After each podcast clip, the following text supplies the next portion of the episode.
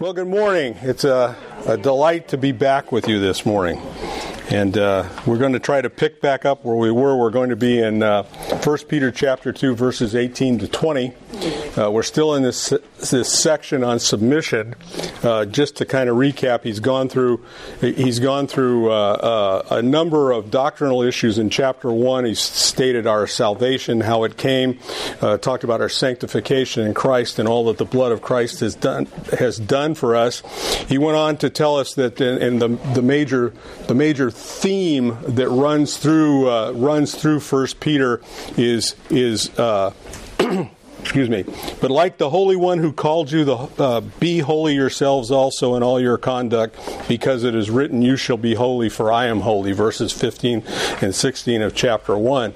And as we move into the section we're in now on submission, uh, it, it, it, it uh, was introduced by verse 12 of chapter 1, which said, By keeping your conduct excellent among the Gentiles, so that in the things which they slander you as evildoers, they may, because of your good works, as they observe them, glorify God in the day of, visitation. And then he went into this, he, he goes into this series of, of areas to which the believer is to be in submission. And the first one was to, to uh, establish governmental authority.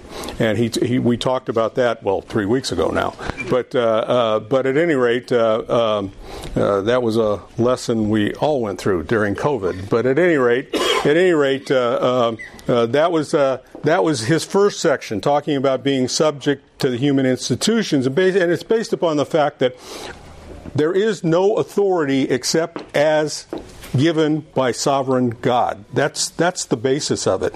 Romans 13 is is that there is no authority but the God ordained authority, and therefore you're to be in submission to it. Of course, there's the caveat to it. The caveat is as long as whatever the the one you're submitting to isn't requiring you to sin against God, leading you into sin. That's the caveat. Uh, but otherwise, you are to submit. And so he comes, and, and, and this word submission basically is a military term that means to, to excuse me, to line yourself up under a commander. That's, that's the basic term. That's what it means to submit. The, to submit means to line yourself up under the one in authority. That's that's what it means, and and and the authority then is derived from God. So this morning, the first thing he talked about was submission to government. This one he's going to talk about. Uh, I put it down as management labor relations, but it's a little bit different in the Roman world. Uh, but uh, it's it's uh, it, it's the relationship within uh, uh, master slave relationship here in the Roman Empire. it would translate somewhat to today's world, today's world's a lot different, uh, in labor management relationships. How you relate to those people who have authority over you in the workplace is, is really the idea here. And then uh, the next place, then he's going to, from there, he's going to go to, and it is very much related to this relationship, although it's related to all three of the relationships he's going to discuss. He's going to point to the fact that Christ is our example. We're to take from the example he gave us when he was here on earth with us. Those are those are the things to which he's going to uh, that, he, that he's going to do after this text, followed by submission within the household, the family. Uh, that's the that's the uh, the uh, final uh, final um, one of this section through verse 12 uh, on submission, and then he's going to move to another topic. So that's where we're going to be going this morning. We're going to be looking at submission in the workplace, and uh, before we do, would you open us, please, in prayer? Heavenly Father, thank you for this day that you've given us to, to assemble together as your body, to hear your word proclaimed to us, to hear John speak to us and teach us from 1 Peter. We thank you uh, for, for calling us into the Lord, into your family, and for giving us rules that we can follow that bring honor and glory to you. May we learn intently, may we learn enthusiastically, may we, may we grow uh, in submission and in love towards one another and in towards you. So I thank you for this day, and I thank you for the opportunity to become more like your Son, whom we worship and whom we, whom we proclaim until we come again. We thank you for this. We thank you for these things. Amen. Amen. Okay, this I, I kind of thought coming in as I as I was studying this text, I thought, you know, probably one of the things we need to deal with is. Uh, um, is um, the concept of slavery in the Roman Empire. Uh, because unfortunately, I don't know about you, but I hear the word slave and I think 19th century America. That's what I think. And that's what most Americans think. That's what most Westerners think. However, slavery in Rome was much different. It was not 19th century America. Although, yes, there were some abuses, yes, there were some terrible things, it really wasn't like that. It wasn't at all like 19th century America. In fact, in the early days of Rome, when it was on its march to become an empire, there were very few slaves in Rome. And the, the first slaves of Rome were prisoners of war. Uh, by conquest when they con- when they conquered another people, and they and they took various people uh, prisoner. Um, so that's the first place that they got they got uh, uh, they got uh, prisoners from, and there were a few in those early days. Uh, yeah, just come on in. Uh, there, there were a few in those early days. By the by the first century, there were millions. Uh, and so uh, we need to kind of understand how they were used. Uh, they, uh, they were acquired in a number of ways. Uh, they were acquired through war. Obviously, that was the first ones, prisoners of war. But that continued as the Roman Empire advanced. That continued. That was a policy of the ancient world. Uh, we saw that with Israel when it was taken by Assyria, Judah when it was taken by Nebuchadnezzar. That's what they did. They took people and put them into their empires. And, and it was a, a forced bondage in, in effect. Uh, secondly, uh, many of these were there were roving bands of marauders, I suppose you would say, that kidnapped people and then sold them. And uh, there was a large slave market in, in Turkey, and many of the uh, many of the Romans bought slaves from the Turkish slave market. Uh, so that's that's another place that they came from. And then, of course, as the number of slaves increased, there were those who were born to those slaves and they were born into slavery. And so you had that, that as well. And then you had the other group uh, that basically went into slavery because of debt. It's the only way they could pay off a debt. And so you had that. They weren't really equivalent to uh, what we uh, might see as an indentured servant, but closer there than maybe to what we would see as a slave. Uh, they were the primary workforce of Rome. Uh, basically, in Rome itself, the Roman citizens didn't do much work, uh, physical work. They had slaves that did the physical work. However, their jobs had a very wide range. There were, of course, uh, excuse me, uh, Rome had a lot of mines and a lot of agriculture, and of course, a lot of them worked in the mines and agriculture. One of the one of the things I found in the British Museum's arc, uh, writings about Roman slavery was that, that, that the Romans had a practice that if they had a really dangerous job in a mine or on a farm, they hired free men to do it because the slaves were too valuable to risk. So that's kind of the way they looked toward them.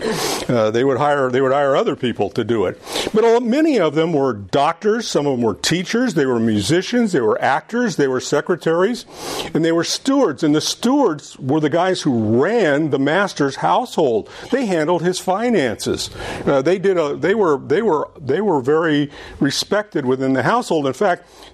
Now this guy isn't very respected, but the uh, the dishonest uh, uh, steward of Luke 6 maybe is one of these kind of guys. He handled the business of his master, and it was just left to him. Uh, now, now, he was a thief and an embezzler, but nevertheless, uh, the the fact of the matter is that's the that's the kind of jobs these guys held. They were in charge of teaching the children. They would hire, they would bring these these people in to teach the children. Some of them were very highly educated. Obviously, some of them were doctors, uh, musicians, actors, secretaries, and so on. In fact, the stewards very often some of the masters who really trusted their stewards uh, would would actually give them a kind of conditional freedom because a slave couldn't sign a contract. So they would give these stewards conditional freedom so that they could actually sign contracts for them. They would basically give them power of attorney, I guess we would call it in our society today, to, to interact in business for them. Uh, so that's, uh, that's kind of the idea. Now, slavery, but slaves were seen as a thing. Rome still saw them as a, uh, as a thing. They adapted the Greek idea of slavery. Aristotle said, said that slaves were a living tool. That's basically what he said. Uh, Roman historian Varro wrote that the difference between a slave and a beast or a cart was the fact that a slave could speak. That was that was how they distinguished them. But by the time we got to the to the to the first century, uh, there really was no. Uh, there was really no allow. Now we'll talk about this next week, not next week, in two weeks, a little bit more uh, when it comes to marriage in the Roman Empire and, and how that worked out. But but slaves didn't actually marry. There was no marriage ceremonies. Nobody said anything over them. They basically, we would say, they cohabited. Is is kind of the the idea, or they were common law. Is more the way it happened happened. But they had families within the family, and they had children within the family, and they were and they were some and they were actually paid by the first century A.D. Uh, they weren't paid much but they were allowed to accumulate uh, certain amounts of money. Now, the masters controlled that, but it was their money, and they could eventually purchase their own freedom. Was very often it was better to be a slave than a free person, depending on what your job was. But nevertheless, nevertheless, they, they were able to do that. But ultimately, the master was law. Uh, I, now, this is a place where I, I discovered that uh, I don't think anybody had a clue. Uh, but I, I, tried to look up how many slaves there were in the Roman Empire in the first century. The lowest number was 10 million, the highest number was 60 million. So they were real clear on how many there were. Uh, so I don't know how many there were, uh, but some said 20% of the population, others said different things. But one thing that was pretty clear was the slave population of Rome itself. It was three to one. For every free, for every citizen of Rome, there were three slaves. It was very highly populated, uh, highly populated uh, with slaves. Most of them lived on the top floor of the master's house. Incidentally, uh, it was cited in, in uh, a couple of the uh, references I looked up that those accommodations were good enough that they were used for guest quarters at times as well. They weren't shanties, if you will. They were they were well well furnished and well taken care of. Their clothing was comparable to that of the free as a free as free people. Uh, they were indistinguishable in the community. In fact, at one time there was legislation introduced into the Roman Senate to make slaves wear a different kind of a uniform so that you would be able to identify who the slaves were. Uh, they, sur- they soon figured out that that wasn't a good idea given the fact that slaves were three to one the slaves would know how well they outnumbered, uh, and uh, they didn't want another Spartacus incident. Uh, you know, so that was uh, that was put on the shelf really quick. But then enters Christianity, and that's where we come to our teaching today. Uh, in the eyes of Christianity, all men are precious in the sight of God, and social statuses and, and barriers are broken down. Galatians chapter 3, verses uh, 26 chapter 3, 20, uh, starting at 26. For you are all sons of God through faith in Christ Jesus. For all of you were baptized into Christ, having clothed yourself with Christ. There is neither Jew nor Greek, there is neither slave nor free man, uh, there is no male, there is no female. Uh, all are one in Christ. And if you belong to Christ, then you are Abraham's seed according, uh, according to promise. So, there was a new status given to the individual in Christianity. Christianity didn't see a slave as a tool. Christianity saw them as a human being, just as a free man, and in no different. There was a there was no there was no breakdown by gender. There was no breakdown by ethnicity. There was no breakdown by any standards or status uh, in society.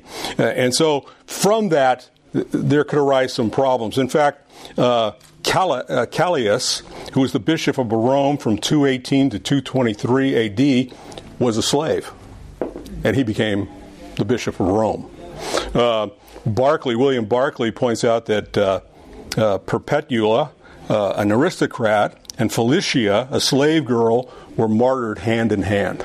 Uh, there, there's the, uh, no breakdown uh, of status or gender or anything else within uh, within Christianity. Many of the first century uh, Christians were slaves. In fact, it would be entirely possible that a slave could be head of a congregation that his master was a member of. You know, and that would create some interesting authority levels. You know,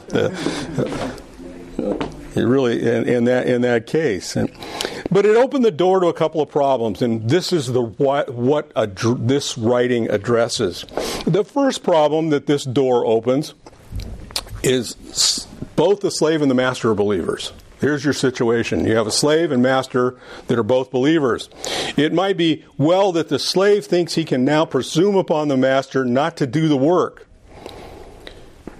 Well, in actuality, the slave is to be a better worker. Ephesians chapter 6. I got too many tags in here. Ephesians chapter 6, verses 5 through 8. Uh, Paul writes, Slaves, be obedient to those who are your masters according to the flesh, with fear and trembling in the integrity of your heart as, as to Christ, not by way of eye, uh, eye service as man pleasers, but as slaves of Christ, doing the will of God from the heart, serving with, uh, serving with good will as to the Lord and not to men, knowing that whatever good thing each one of you does, he will receive back from the Lord, whether he is whether free, uh, whether slave or free. Uh, so that's the status that, that, or not the status. That's the situation that you could have. Is, is you could have the the slave who says, hey, we're both believers. I, I can kick back. You know, he, you know, he's got to he's got to treat me a certain way. That, that kind of thing. Uh, you, you often see that, and he says, not as you know, we're not to we're not to operate that way, and that that applies to today's workplace. You're not to you're not to just work when the boss is looking. You know, I I supervised. Um, basically, a shop of 44 men, and uh, I had this one guy that he would always be around goofing off somewhere. And if I happened to walk in the place, he got real busy real fast. You know, and it's like you really don't think I didn't see what you were doing. You know, I, you know anyway, it, that's a man pleaser. That's that's the idea. Secondly, Christian uh, Christian slaves might think that their freedom in Christ should translate to freedom physically on this planet and during this time as far as status is concerned. And it might, uh, it might lead to the fact of rebellion and the uh, the uh, the thought that we should rebel in the name of God. You know that people use God's name for all kinds of kinds of things. But the fact of the matter is, the New Testament never makes a case for abolishing slavery. It's not there. It's not in the text. In fact, maybe to a certain extent, a little bit of the opposite. Paul, writing to his good friend Philemon about a runaway slave named Onesimus, said, I plead with you for my child Onesimus, of whom I have become a father in my chains, who formerly was useless to you, but is now useful both to you and to me. I have sent him back to you in person, that is, my very heart, whom I intended to keep with me so that on your behalf he might minister to me in my chains for the gospel. But without your consent, I did not want to do anything, so that your goodness would not be in effect by compulsion, but voluntary. Perhaps this is the reason. For perhaps he was, for this reason, separated from you for a while, that you would know uh, that you would have him back no longer as a slave, but more than a slave, as a, blo- as a beloved brother, especially to me. But how much more to you, both in the flesh and in the Lord? Paul basically says, He's your slave, I'm sending him home, back to where he belongs. Now, I would like to keep him, but. And then he goes on to tell Philemon that if he owes you anything, I'll pay for it, but keep in mind you owe me your life. But, uh, you know, uh, Paul was pretty slick. You know, he knew what he was doing. Uh, but any, at any rate, at any rate, it never, it never, it never, it never is in the New Testament to end slavery. It, it's not there. And then, as kind of the pragmatic side of this, had in that early days of the first century of the early days of the church, had the slaves rebelled against Rome, uh, Christian slaves rebelled against Rome, it would have it would have it would have uh, it would have uh, sent a devastating blow to the spread of the gospel when Rome crushed them. Uh, under the providence of God, of course, you know he could have intervened, but but nevertheless, the pragmatic side of it is Rome didn't stand stand rebellion. They would have stomped them like a bug. That's that's really what would have happened. So, but on the other side of things, as time unfolded, most most everywhere Christianity took hold, uh, slavery disappeared. In America, 600,000 Americans died in slavery.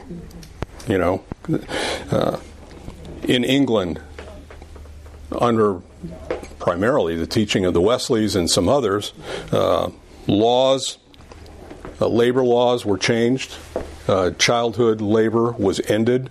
Uh, debtors' prisons were ended. In effect, slavery was ended in England as well.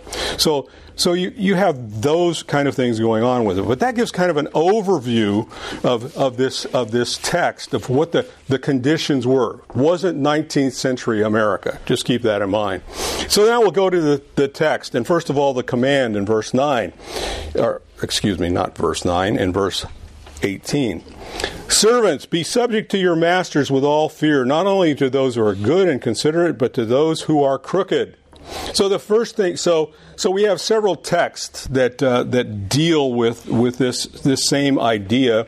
Uh, Ephesians six five and following we've already read. Colossians three twenty two and following. First Timothy six one and following. Titus two nine and following. All all give this basically same same context that Peter is giving here is, is saying all of those same things, and then he says he, he, the next uh, in the LSB they translated servants, and that's a really good translation for for English readers. It's a really good translation because the word there is not doulos. It's not slave as we normally know it. It's okonis, which is a word that means household servant. That's what it means. That that's the word he's using. He's using the word household servant. it's the same word that's used in Acts 10:7 where uh, Cornelius sends two of his household servants to get to get Peter to bring him there to bring the gospel to to the uh, and, and, eventually his whole household meaning the servants as well is saved. The same word is used in Acts 16 31 34 with Paul interacts with the Philippian jailer, and it says his whole household was sla- is saved. It's this same word, meaning all of those people working within his household, all of those slaves, if you will, within his household also came to Christ. It's not equal to employee in our society, but it's not equal to slave in 19th century America. It's somewhere in between and it needs to be understood that way. But, but it has a, a very, uh, a very uh, uh, very different meaning uh, than they, they were simply a slave. These people were part of the, the household of the of the of the uh, of the master, and, and, that's that's what he's trying to say here. Uh, and they says they're to be subject. Once again, it's it's an imperative. It's a command. It's not a good idea. It's not a suggestion. It's not you ought to do this. It's you will do this. it, it is it is a command, and it's in the continuous mode. It means you will continually be subject to. Not just for a moment, not just when things you feel like it, but all the time. You will be. That's that's the idea here. It's continuous. It's a continuous lining up under the authority of the master in submission. That's that's what he's saying to them. That's what he's saying here. He says he says servants be subject to your masters. And understand that it's to your masters. The word master here is an interesting word too. It's the word that in English we would say despot. That's what the word means. Now your picture is some evil guy like like uh, I just went blank. I had a I had the guy in my in my mind and the guy the guy in Africa that killed all kinds of people. But huh? Idi Amin. There you go, Amin. They're the guy I was thinking of, and he went right out of my head. Uh, but anyway, somebody like that, a despot, that that kind of an idea. Uh, however, that's not really what the word means. Uh, it does imply unlimited power and authority as a Lord. It denotes the Lord as power, as, as, the, as the owner and the master in the sphere of the family and public life in this particular, in this particular case, uh, Titus chapter 2, verse 9. Urge slaves to be subject to their own masters in everything, to be pleasing, not contradicting. That's the idea here. They're, they have authority over that that idea. And, and notice it says be subject to your own masters. That's, that's part of the idea here. They're to be, they're to be the master over the, they're the master over the public and private life of those under their authority is the idea here. Incidentally, just to show you how this word is used, and it doesn't necessarily mean an evil dictator type person, uh, it's used of Jesus. It's used in Luke chapter 2 verse 29 Acts 4:24, 2 Peter 2 Peter uh, 2 1. There it reads, But false prophets also arise among the people, just as they will also be false teachers among you, who will secretly introduce destructive heresies, even denying the master, despot, speaking of Jesus in this case, who bought them, bringing swift destruction upon themselves. It's also used in Jude 4 and it's used in Revelation uh, 6.10. Uh, the word describes the one who is in authority and in power, and it's not necessarily meant to be negative. It just means the, it means the one with the authority. It means the one with the power. Uh, that's that's what this this word means. And then the next thing he says about it, he says you're to submit. you're, you're to submit to your own master with all fear.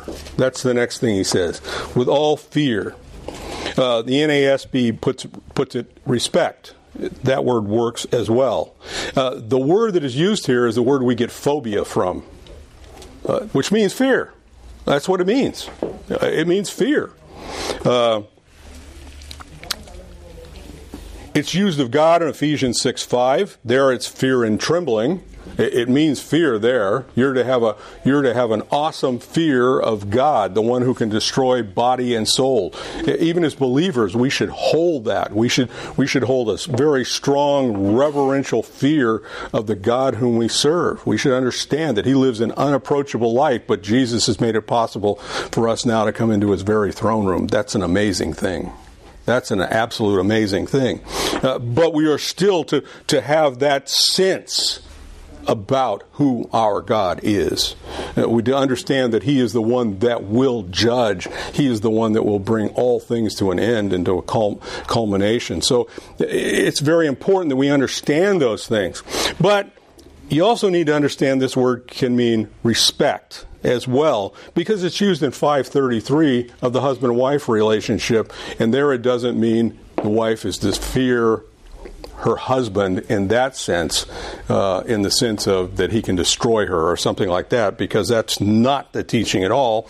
There it has the idea of an unhealthy, an unhealthy apprehension of bringing displeasure is, is the idea here uh, of of, of, of, of, causing disruption or disharming.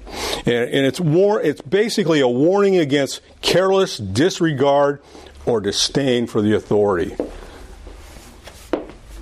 In other words, it's it should. In other words, a relationship between employee employer shouldn't be one like our political arena where everybody has disdain for the other guy you know it shouldn't it shouldn't be like that it should be it shouldn't be an uh, it should be a it should be an, a, a healthy apprehension of bringing displeasure, not bringing not bringing any kind of careless disregard or disdain uh, for for authority. It should not be what's going on with the attacks on police departments and, and other authorities that have, have, have authority. Now, some of them probably deserve it, but uh, where they have where they have gone outside their God-given authority.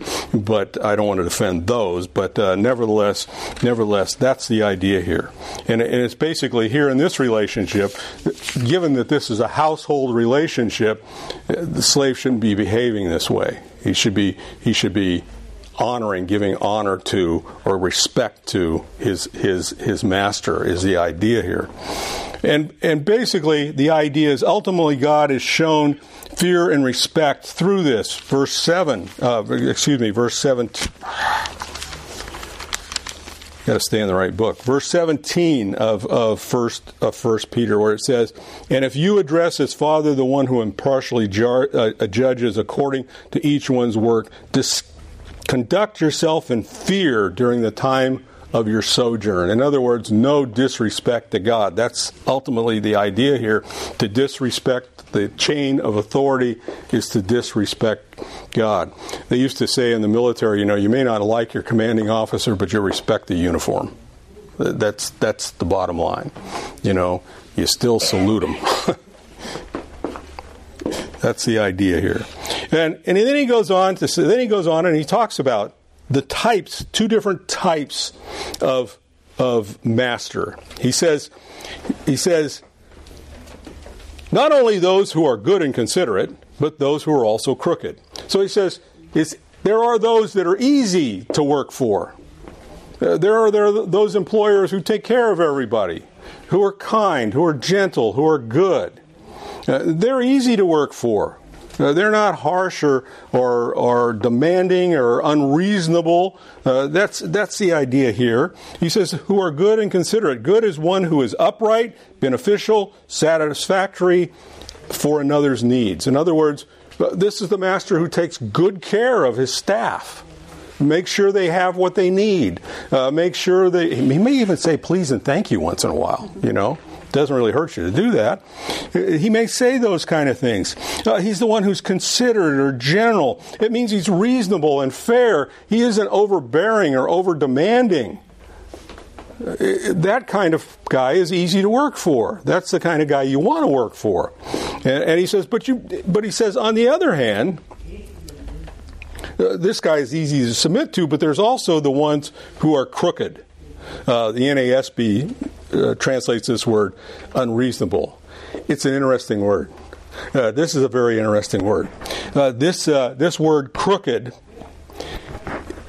is translated in English to a medical term called scoliosis, curvature of the spine or a twisted spinal column. That that's the picture here. It, it's used in it's used in um, in Luke three five to talk about a road a scoliosis road, a crooked road. It, it's spoken of in it's spoken of in Acts two fourteen of a perverse generation. This word can be translated perverse. Uh, of a perverse generation, and it's spoken of in Philippians two fifteen as as a crooked or perverse nation. Uh, it's used in those those terms. That's the idea here. He's saying he, he's basically saying you could you may have a master who is perverse, crooked, dishonest, demanding, unreasonable, all of these kinds of things. Uh, he's a man who has a, if you will, a crooked soul, is the idea here. Uh, that, that's being expressed. It's that kind of an individual. He's contrasting two kinds of masters those who are easy to work for and those who mistreat. While, while there is the possible suggestion here of physical mistreatment, uh, but it also includes the idea of since the master had control over over a slave's finances and his money and any money he was paid, that he might rob him. He might rob him of, of his pay, um, or or one who uh, who makes unreasonable expectations or very bad working conditions who has no concern or no care uh, care for them and looks out for himself first and no one else. That that kind of person. All those all of those kind of things fall into that the kind that would mistreat uh, and and and not not be honest with what he's not a guy who doesn't keep his word is is kind of the idea here all. Also Romans 13:1 says for there is no authority except from God and those which exist have been appointed by God. So basically what he is saying here is no matter whether you have a good master or a not so good master a crooked one uh, you still have the responsibility to submit You need to line yourself up and keep yourself lined up under the authority God has established. I suppose we could translate this today uh, in a sense, uh, to our workplace, which is much different because we have laws and labor boards and unions and various other things that dictate how employees are to be treated and, and oversee this kind of thing. But there are still abuses. It still occurs. People still try to work the system. Uh, but the fact of the matter is, it, it basically says you should be a good employee. You should be one that goes to work whether you have a boss you can stand or a boss you can't stand. First, the first boss I ever had, nobody could stand this guy. I mean, he was just a terrible guy to work for. He was totally unreasonable. He he uh, had been out of the off the working floor for a long time. Um, I was a truck mechanic.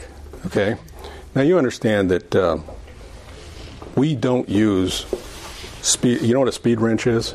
It's that crooked thing that looks like this, and you put a socket on the end of it, and you do this to put a nut on. We don't use those anymore. We use air wrenches. He thought we should still be using those.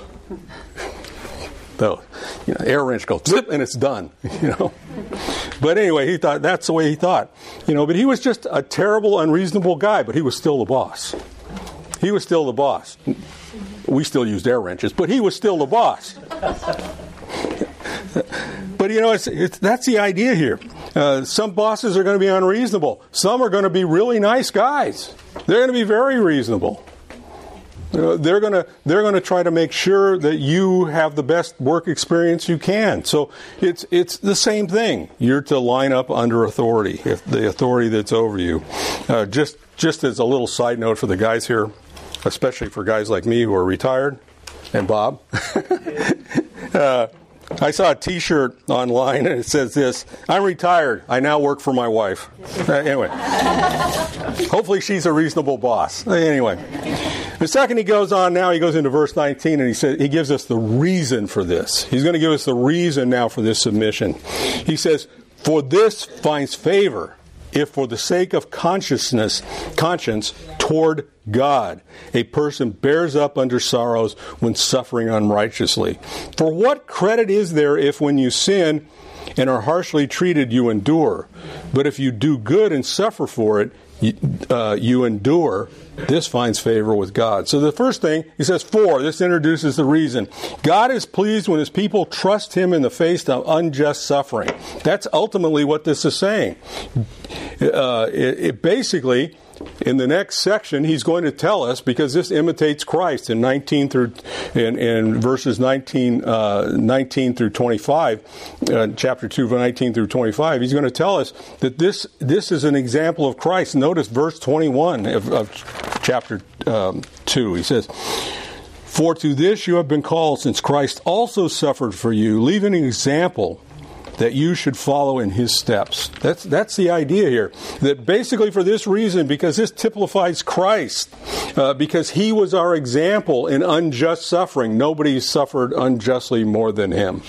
And, and, and, uh, and he is saying, so you may face this, and as my believers, you are to, you are to endure it. And he says, he goes on, he says, he says, for it finds favor, for this finds favor. That the word there is grace.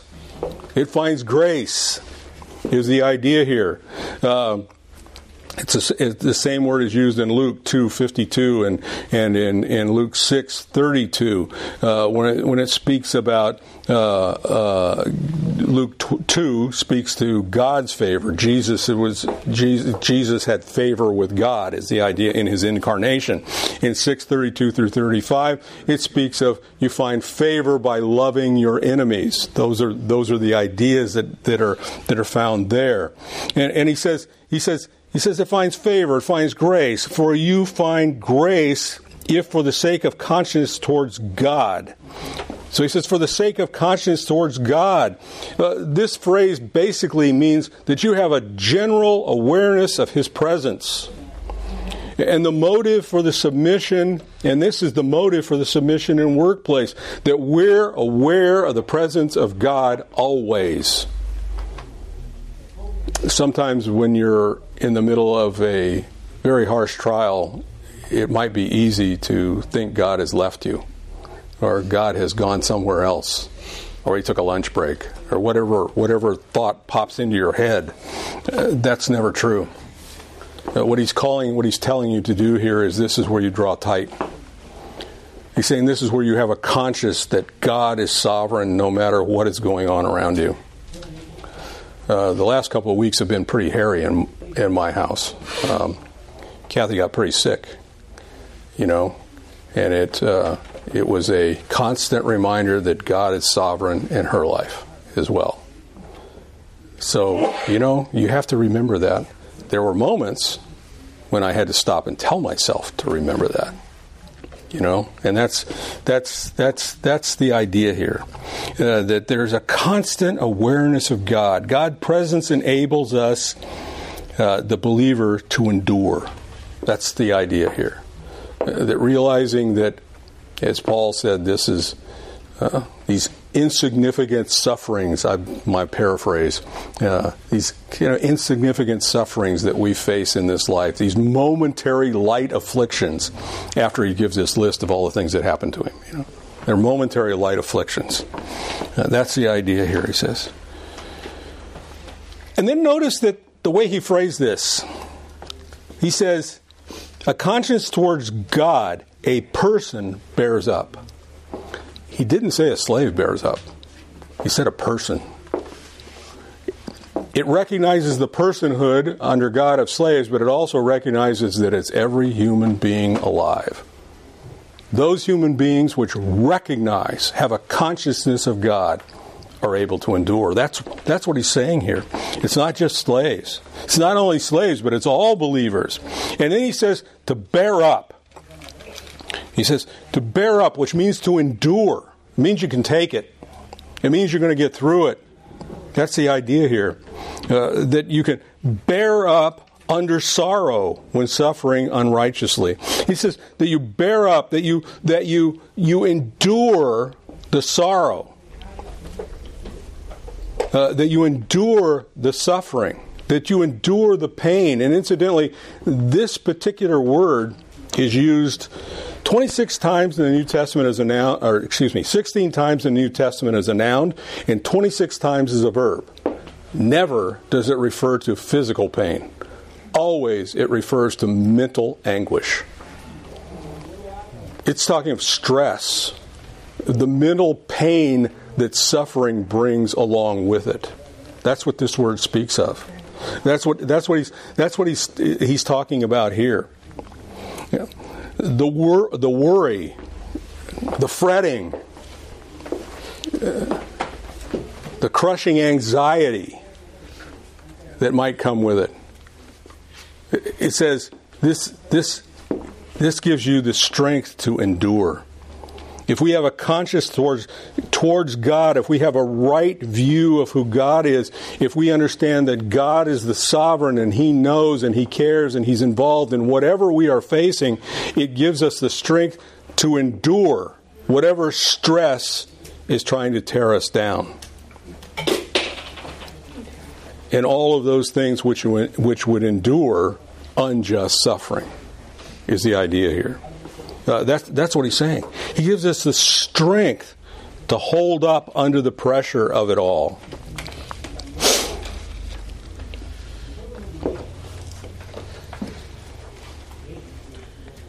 He says that you might bear up under sorrow when suffering unrighteously. When you're called to when you're called to face unrighteous suffering. Unlike today's workplace, the workers of the first century, and especially slaves, had nowhere to get uh, redress for their grievances. They could. There was no one to go to. Uh, there was no one that was going to listen anyway. Uh, they just had to suffer the physical abuse and the mental stress that their circumstances presented. Uh, but even us today are called to to face whatever whatever we have to face, whether it be in the workplace or at home or uh, from government or wherever. But especially here, it would it would it would refer to the workplace. We we are we are called to to keep our eye on Jesus. Ultimately, Hebrews twelve. We're to keep our eye our fix on Jesus. That's where our gaze is to be. We're not to we're not to be drawn away into some kind of self pity or or cursing God and telling, uh, as Job's wife suggested he do, curse God and die. Uh, we're not to do that. That's that's that's not what we're to do. We're to we're to we're to we're to recognize that God is involved in all of this. We're called to endure for the glory and the honor of the God whom we serve. Second Thessalonians chapter one verses verses one through four. Paul writing the Thessalonians says, Paul and Silvanus and Timothy to the church of the Thessalonians in God our Father and, and, the Lord Jesus Christ. Grace to you and peace from God the Father and the, and the Lord Jesus Christ. We ought to give thanks to God. We ought always to give thanks to God for you, brothers, as is only fitting because of your faith is growing abundantly and the love of each one of you toward one another increasing all the more, so that we ourselves boast about you among the churches of God for your perseverance and faith in the midst of your persecution and affliction which you are enduring. Uh, there, there, there is the testimony. James chapter James chapter 5, verse 11. Behold, we count those blessed to preserve. You have heard of the, uh, the perseverance of, jo- of Job, and you have seen the outcome of the Lord's dealing, that the Lord is full of compassion and is merciful. Those are the things we're to remember. And then he goes on, and, ver- and he continues with this, this, uh, this, uh, re- this line of reasoning And in verse 20 as he brings us to excuse me, as he brings us to a conclusion, and he says this For what credit is there if when you sin you are harshly treated, you endure?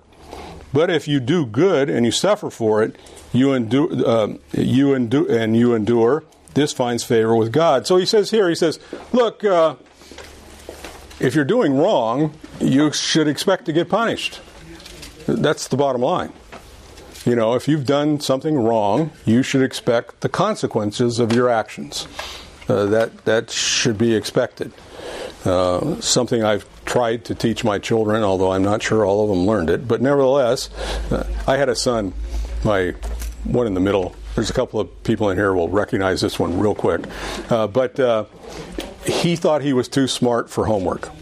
He didn't need to do it. It was boring. It was repetitious, and he didn't need to do it and he uh, he uh, decided not to do this paper the teacher assigned. I got a call from the teacher that they were going to keep him after school in detention for a while because he didn't do this paper. The problem was at that time Michael was seriously ill and being bounced in and out of the hospital. Kathy was half the time living at the hospital with him and uh, there was no way we could we could do that because we couldn't get him home from school. It was too far. It would have been dark by the time he got out, and the bus didn't run for people after school. So I told the teacher, "This is what we're going to do. If you'll go along with it." He, I'm going to triple his assignment, and he's going to spend this weekend sitting in my office doing it. And when it's done, he's going to turn it into you, and I expect him not to get a grade but as an accountability, I want you to know that that's what we're doing. And she says to me, Mr. Adamson, I'll just let you handle this. And, and that was the end of it. And he spent a whole weekend doing that paper, and he did it triple what was demanded, and he turned it in. The teacher felt bad and gave him a grade anyway. I don't know how that worked for teaching consequences, but at any rate, at any rate you know, but there are consequences. You do wrong and there are consequences. That's, that's what it's saying here. He's saying, for what credit is there when you sin and you are harshly treated, you endure? What, what do you expect when you do something at work that is absolutely stupid and you get yourself in trouble and the boss disciplines you? And then you go complaining and whining about it. No, you deserved it.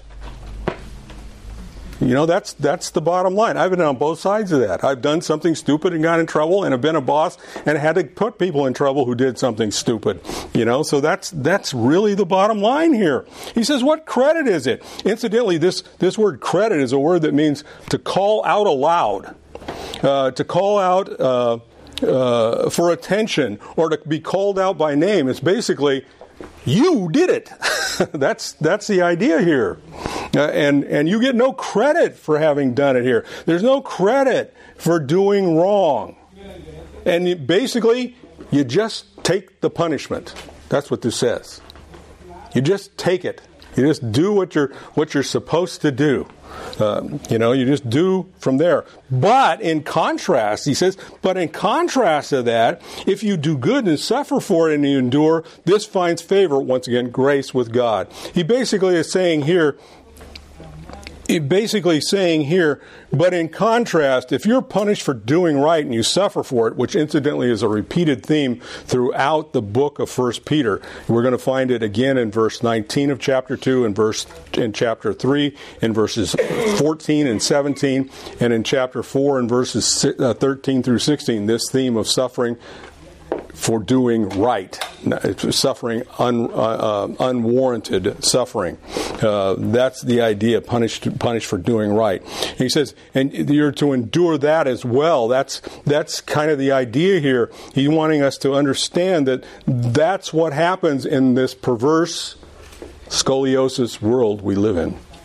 That's that's the idea uh, that's being said there. We're to we're to we're to endure uh, those things because they find favor with God. God keeps the account on this, is what it is telling us.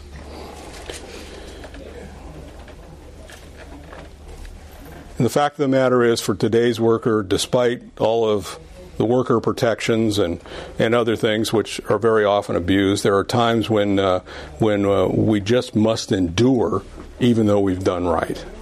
That's ultimately the bottom line. Uh, that's that's what he's telling us here. Uh, this is a text that basically says says in this life it isn't fair. You ever tell your kids that life isn't fair? That's what this says. Life isn't always fair, but God is he makes he makes all things right. That's the that's the end of this of this of this text.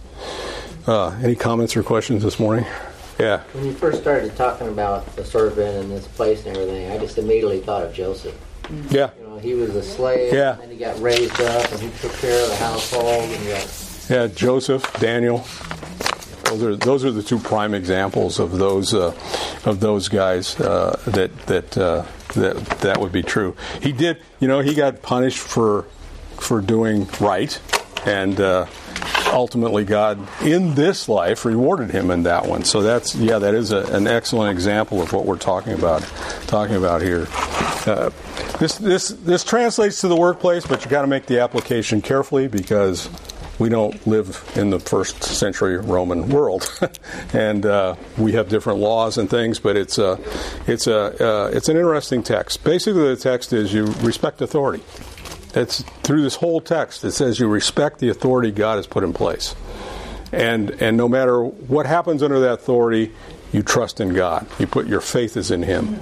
Uh, that's where you put it, and that's that's how that's how you let uh, you let things come to you let things you let things come to uh, to be and, and you can rest in that you you it'll take care of the mental anguish that uh, that accompanies it and I think uh, if you just remember too, I think one of the most important things, and I, have heard it said from the pulpit here in a maybe a different way, but uh, remember your history with God. You know, when you find yourself in some in a fix, when things are not going right, when things are tough, and when you uh, you think uh, everything is coming apart, look back over your history with God. Look look how He's brought you through to this point, and He's going to keep taking you through till He calls you home. That that's the that's the ultimate end. Let's pray. Father God, we. Uh, we this morning we, we thank you. We thank you for this text. We thank you uh, for this time in your word. Uh, we trust, Lord, that we have dissected it properly and, and we can put it into our understanding that your Spirit would use these these words to correct us in those ways which we should be corrected, to grow us where we should be grown, to draw us nearer to you, to make us make us better servants for you in this life, uh, that we might find uh, we might find that favor it spoke of, the grace it spoke of, knowing that you ultimately will right all things, correct all wrongs, reward all proper work and we would thank you and we would praise you in the name of our Lord Jesus. Amen.